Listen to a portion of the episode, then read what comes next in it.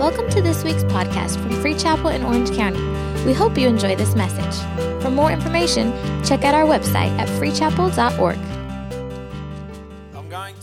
We're going to look at this topic of the triumphal entry of Jesus. And what I want to do is I want to just share a little bit of a different perspective on it, but I'm going to actually attempt to preach this morning from three different stories within the Bible. So if you could bear with me, we will get there, I promise you. But before we read, we're going to read a few portions of scripture from John chapter 12. But before we read that, I want to just draw your attention. I'm not going to read from it, but I'm just going to share it briefly. The story prior to John chapter 12 that actually takes place in John chapter 11, which is the story of Lazarus being raised from the dead. And seemingly this story would not seem like it's relevant for Palm Sunday. But I want to show you how this story is actually quite significant to not just Palm Sunday, but actually this week and what happened on Passion Week in the Bible. We know that what happened and what took place in the story of Lazarus was that Lazarus had been dead for 3 days, and Jesus had been asked by Mary and Martha, the sisters of Lazarus, to come and to pray for Lazarus while he was sick. But we know the story that Jesus waited where he was and didn't come on the scene until the fourth day. And by the time Jesus got there, Lazarus was dead. But we have to understand that this strategic movement of Jesus to stay where he was and wait was actually is an important part of the story, because what's happening in this story is when Lazarus is raised after 3 days of being dead, Jesus is fulfilling Old Testament prophecy that states that only the Messiah can raise somebody who has been dead for 3 days. This miracle is different to all of the other miracles that Jesus did, and I want to tell you why. Because all the other miracles that Jesus did, as much as they were powerful and they were amazing, and yes, they were supernatural works, the Jewish leaders continued to try and find some way that they would attempt to discredit the miracle. When Jesus prayed for the blind man in the synagogue, they saw the blind man get healed, but then they tried to discredit that, and they tried to say, well, maybe he wasn't really that blind. They continued this type of rhetoric in an attempt to try to discredit the work that Jesus had done. But the story of Lazarus posed somewhat of a problem for these Jewish leaders, because the work that Jesus did in raising Lazarus from the dead was actually so powerful that it was impossible for them to discredit what he had just done. The work that he did was absolutely, completely, an undeniable miracle work of the hand of God.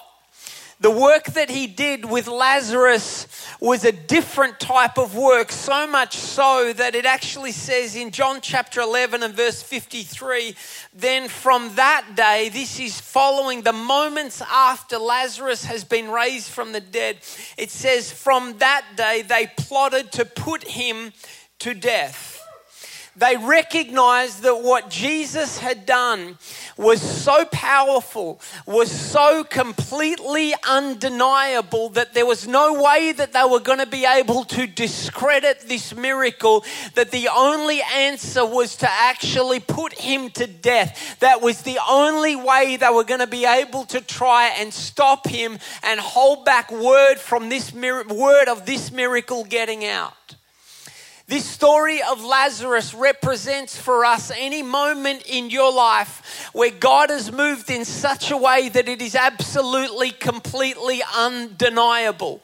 This represents those times in your life where you look back, and as much as you might try to give glory to somebody else, your own gifting, your own ability, your own discipline, your own great management of finances or great business structure, I'm talking about those moments moments in your life where you look back and there is absolutely no explanation whatsoever except for the simple touch of God and the hand of God upon your life that did what he did. That's Lazarus. That's the story of Lazarus. And what happens in this story, and the reason why I want to set this up for you, is that Lazarus is the story of Lazarus is a pivotal moment that triggers the final assault upon Jesus' life, ending in the crucifixion. It's because of what happens in the tomb of Lazarus that sets in motion the movements of the Jewish leaders to say enough is enough.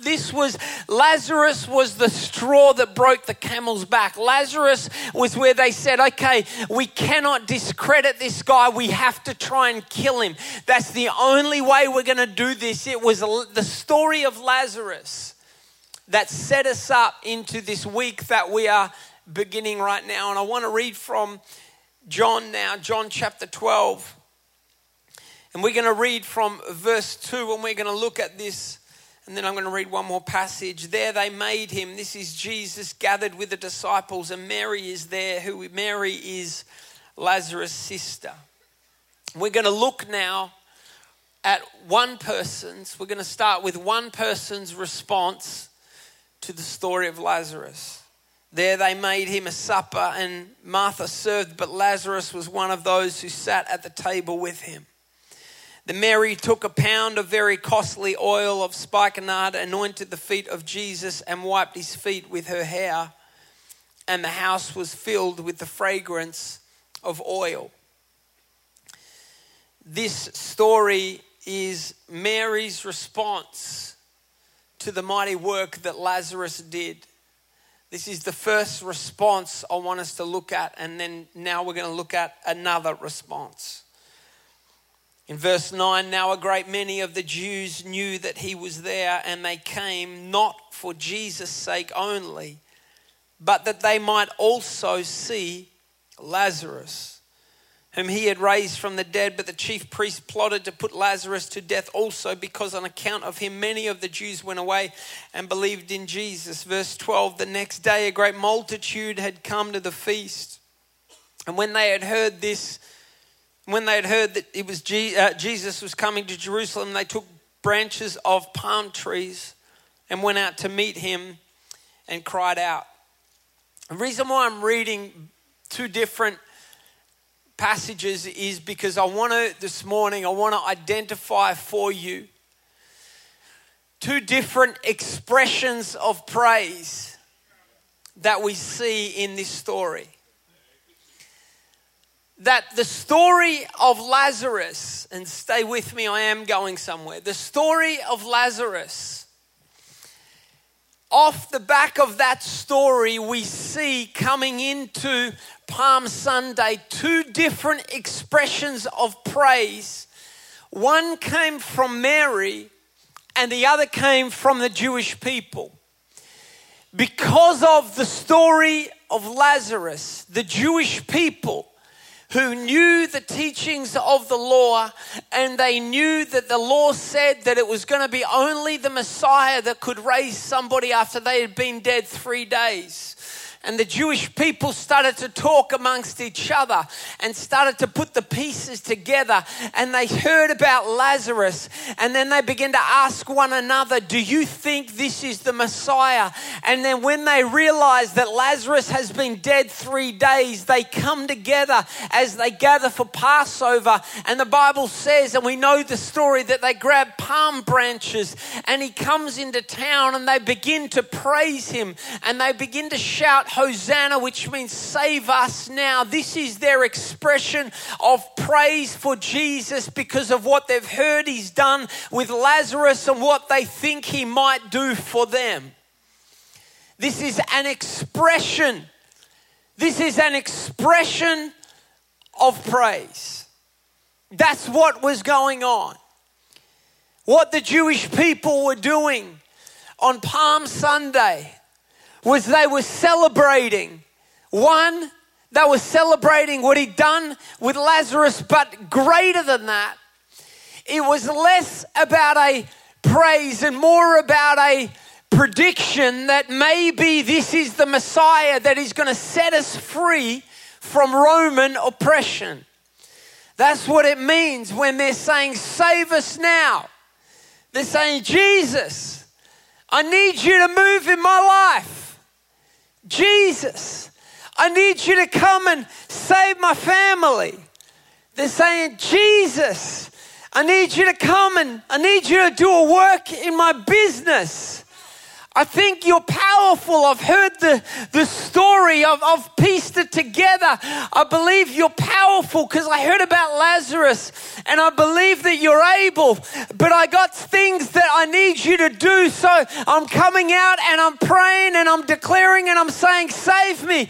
Jesus, I need you to do something. This is what palm branch praise looks like. This is an expression of praise. But Mary, we see Mary do something that is very different to the Jewish people. Mary didn't come to Jesus with a palm branch. Mary came to Jesus with a perfume bottle. That's what I'm preaching on this morning. I'm preaching on bottles or branches. And I want to ask you this one simple question. Are you going to praise him with a palm branch, or are you going to praise him with a perfume bottle? Because palm branch praise, you have to understand, palm branch praise was about doing what everybody was doing in the moment. Palm branch praise. Everybody was walking one direction with palm branches to celebrate Jesus. And if you weren't going that direction, you would quickly be influenced by the crowd and you would head there anyway. Palm branch praise is a surface level praise. Palm branch praise is a praise that, you know what, is pretty easy to do, because in ancient times, palm trees were everywhere. If you don't have a palm branch, you could just grab one on the way. Hey, bro, you want to go to Jesus, the dude that raised Lazarus? Yeah, why not? I got nothing to do. Let's get food on the way. Is there in and out on the way? Yeah, let's in and out. Let's swing. Hey, listen, here's a plan. Let's swing past in and out. You don't have a palm branch, but we can grab one of those on the way and let's go to the party. And you know what? If you've got to do something else, that's okay. Just hold on to your palm branch praise, because you're not necessarily relying on it. You don't need it all the time. You just pull it out when you get around Christian people and make noise. You leave it. Listen, there's a convenience to palm branch praise that allows you to put the praise away when you're not feeling like praising. And you can put it away Monday to Saturday. And then when you get around Sunday, depending on whether you like the song or not, maybe you'll pull it out and wave it around. But if you don't like the song, that's okay, because as quickly as you pulled it out, you could just quickly put it away again and quiet right down until the band do something that you like. This is palm branch praise. It's a praise that is very convenient. It's a praise that depends upon how you feel in the moment, or whether the song is happening that you like. It's a praise that didn't necessarily cost you anything. It says that when the crowd heard that, they just went and they just broke palm leaves off trees. They're just ripping leaves off trees. It didn't cost them anything. Perfume bottle praise was different. This perfume bottle praise that Mary brought to Jesus, this wasn't just an afterthought. This was something that was planned. She had to think through this thing. I bet she thought to herself, Jesus is coming and he's done something for me that's so great. I cannot have Jesus come to my house and me just do what everybody else is doing. I cannot have Jesus come into my house I cannot get around people. And despite what they're doing, I cannot be influenced by what other people are doing, because you have your journey and I have mine. But all I know is God has been too good for me to sit where I am and do nothing. And you disciples, you might want to just sit and just lounge around. And you disciples, you want to just hang out with Jesus and just get familiar with him, because you get him every day. But I don't know about you, but he's done something in my life that even when people are around him, that are around him all of the time, and I want to get influenced by them and just sort of do what they're doing, I cannot help it, because there's something in my spirit that stirs me on a greater level that says I refuse to give him a palm branch praise. He's worthy of that much more. I got to find something that's of great value. So she thinks to herself, what have I got? What have I got that means the most to me? You ever been asked the question, if your house was on fire, what would be the first thing that you would grab? You ever been asked that question? This is Mary. What's the most valuable thing? And so she thinks, I don't have much. I do.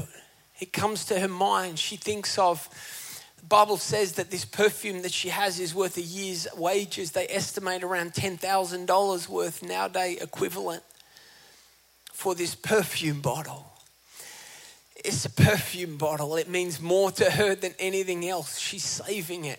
She's saving this thing. This is not just a last minute thought. This is something that is planned. You got to understand, church, even in ancient times, for a woman to even walk in that room, just in and of itself was difficult. But not only that, this woman walks in the room and she's carrying not a palm branch praise, but she's bringing to him a perfume bottle praise.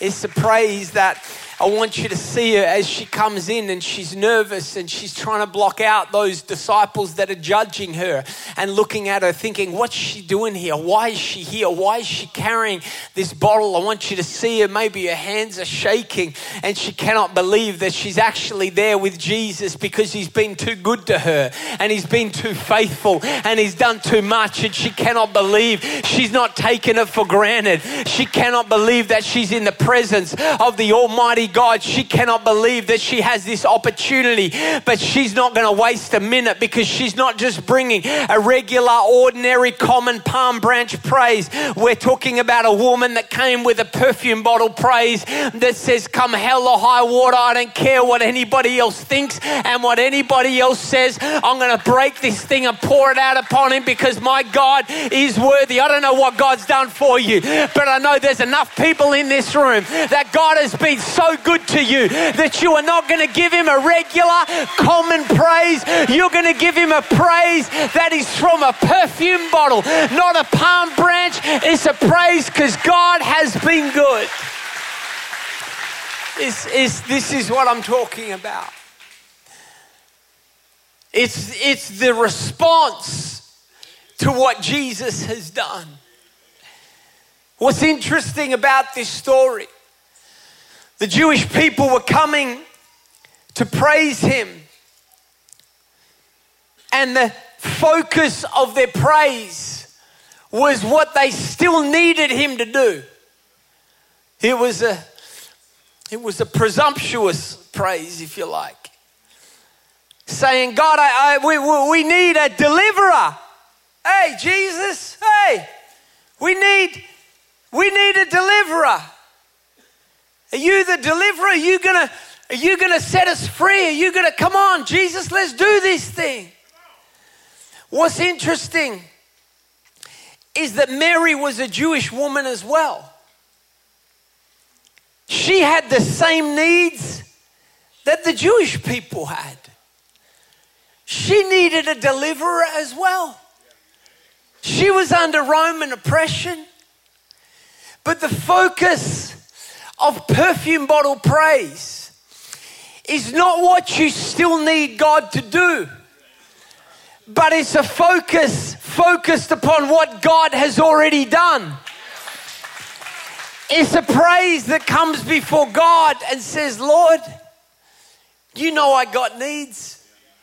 You know there's things I'm believing for, but right now I'm bringing to you not a palm branch praise, but I'm bringing you a perfume bottle praise that says, I'm just so grateful for what you've done in my life. And I'm just so grateful for who you are. And if you never ever do another single thing in my life, it's okay, because I'm just going to keep praising you because you've just been faithful thus far, and I love you, and I'm going to lift you up, and I'm grateful for you. If you never do another thing, I owe you everything. You owe me nothing. I'm bringing to you a perfume bottle praise and not a palm branch praise.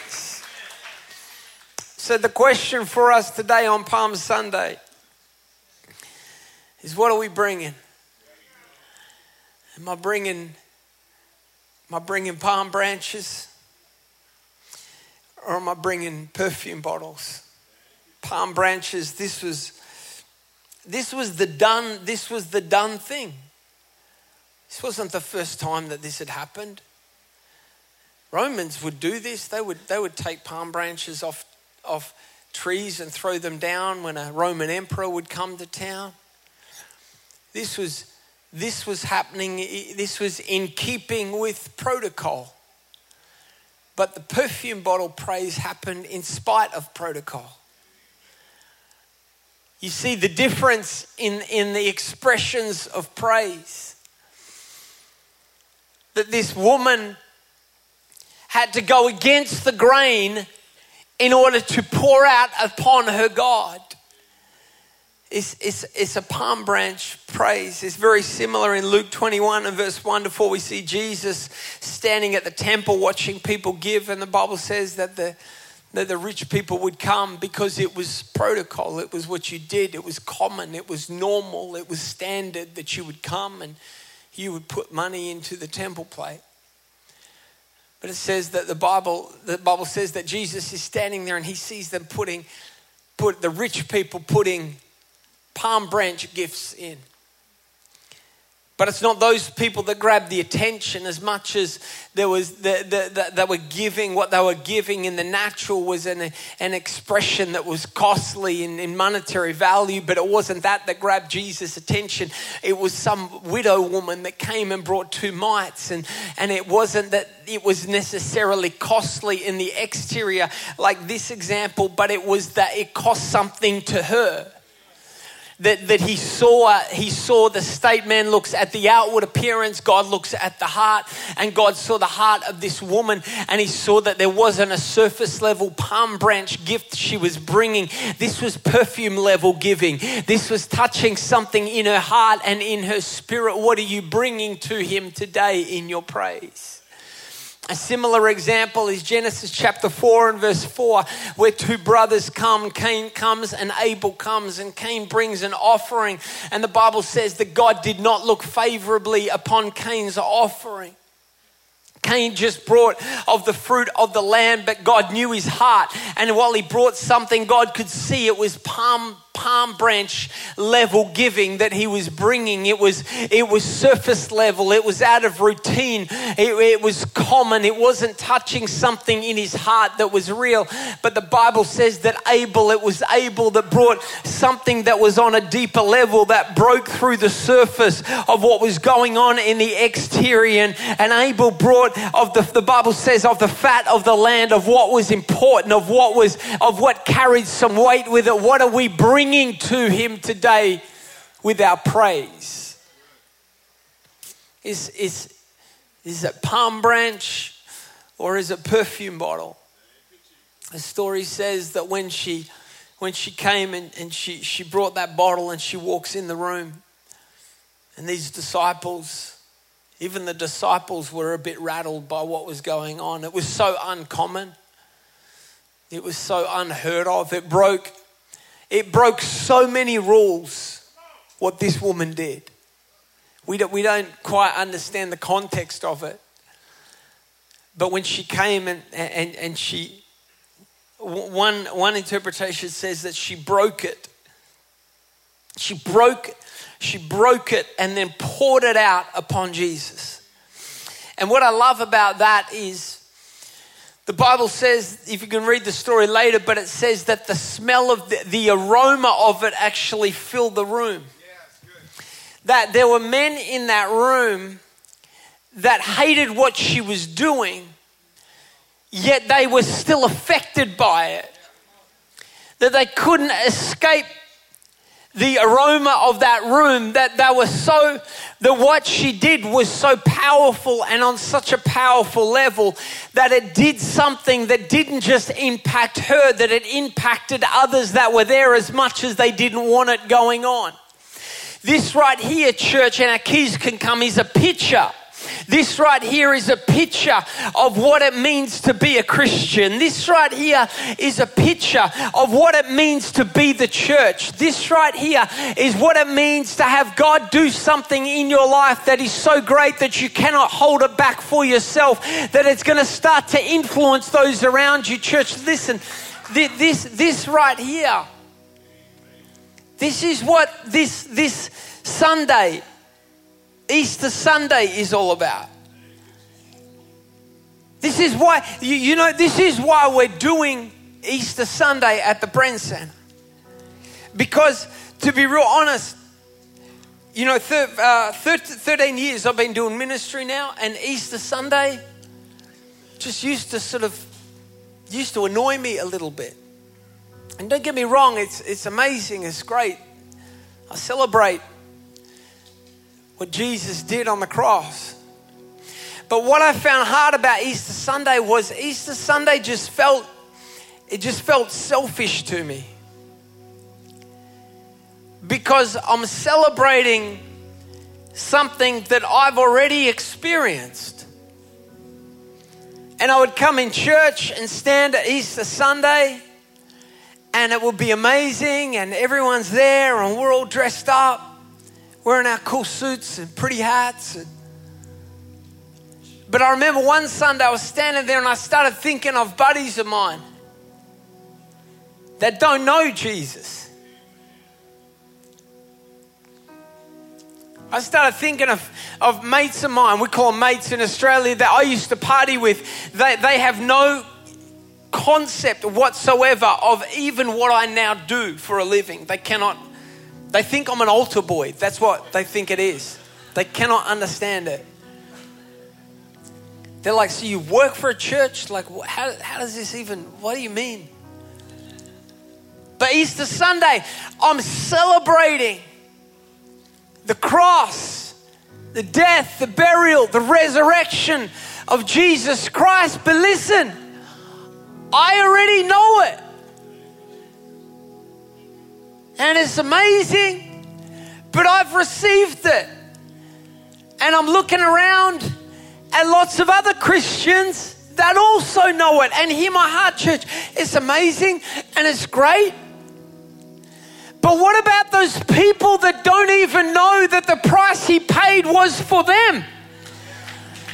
What about those people that don't even understand, like other people in the room that saw what Mary was doing and didn't understand what she was doing, and it didn't make sense? There are so many people in our lives that, let's be honest, they don't understand what we're doing on Sunday.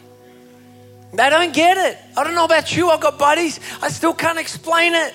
It's like, what do you mean? Like, you sing? Like, what? Like, yeah, like, you know, preach and stuff. They're like, from the Bible? Like, yeah. But the best way, like, I just say to him, bro, you got to just come. I'm saying to my dry cleaner, bro, he's been trying to teach me Spanish. ¿Cómo estás? Excelente. And then hasta la vista, but Arnold Schwarzenegger taught me that, not my dry cleaner. But we talk every time we drop off. And I'll go and I'll pick up clothes on the way to the office on a Saturday to study. And he'll say, what are you doing? I'll say, I'm going to study. And he'll be like, the Bible? And I'll be like, yeah. And he said, I said, what are you doing? He says, I'm going to watch baseball. I'm like, all right. I said, when are you coming to church? He says, you got those friends? I'm like, what do you mean, Answer the question.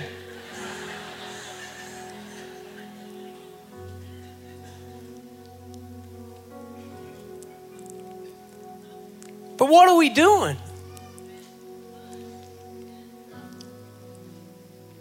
What's the point? We know it.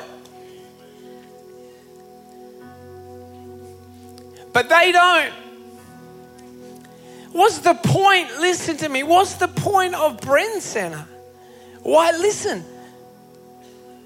I'm being real candid. Why pay the money? You think it's cheap? What? So Christians, listen. Hope you hear my heart. So Christians, so we can all just gather and just do what we do every week?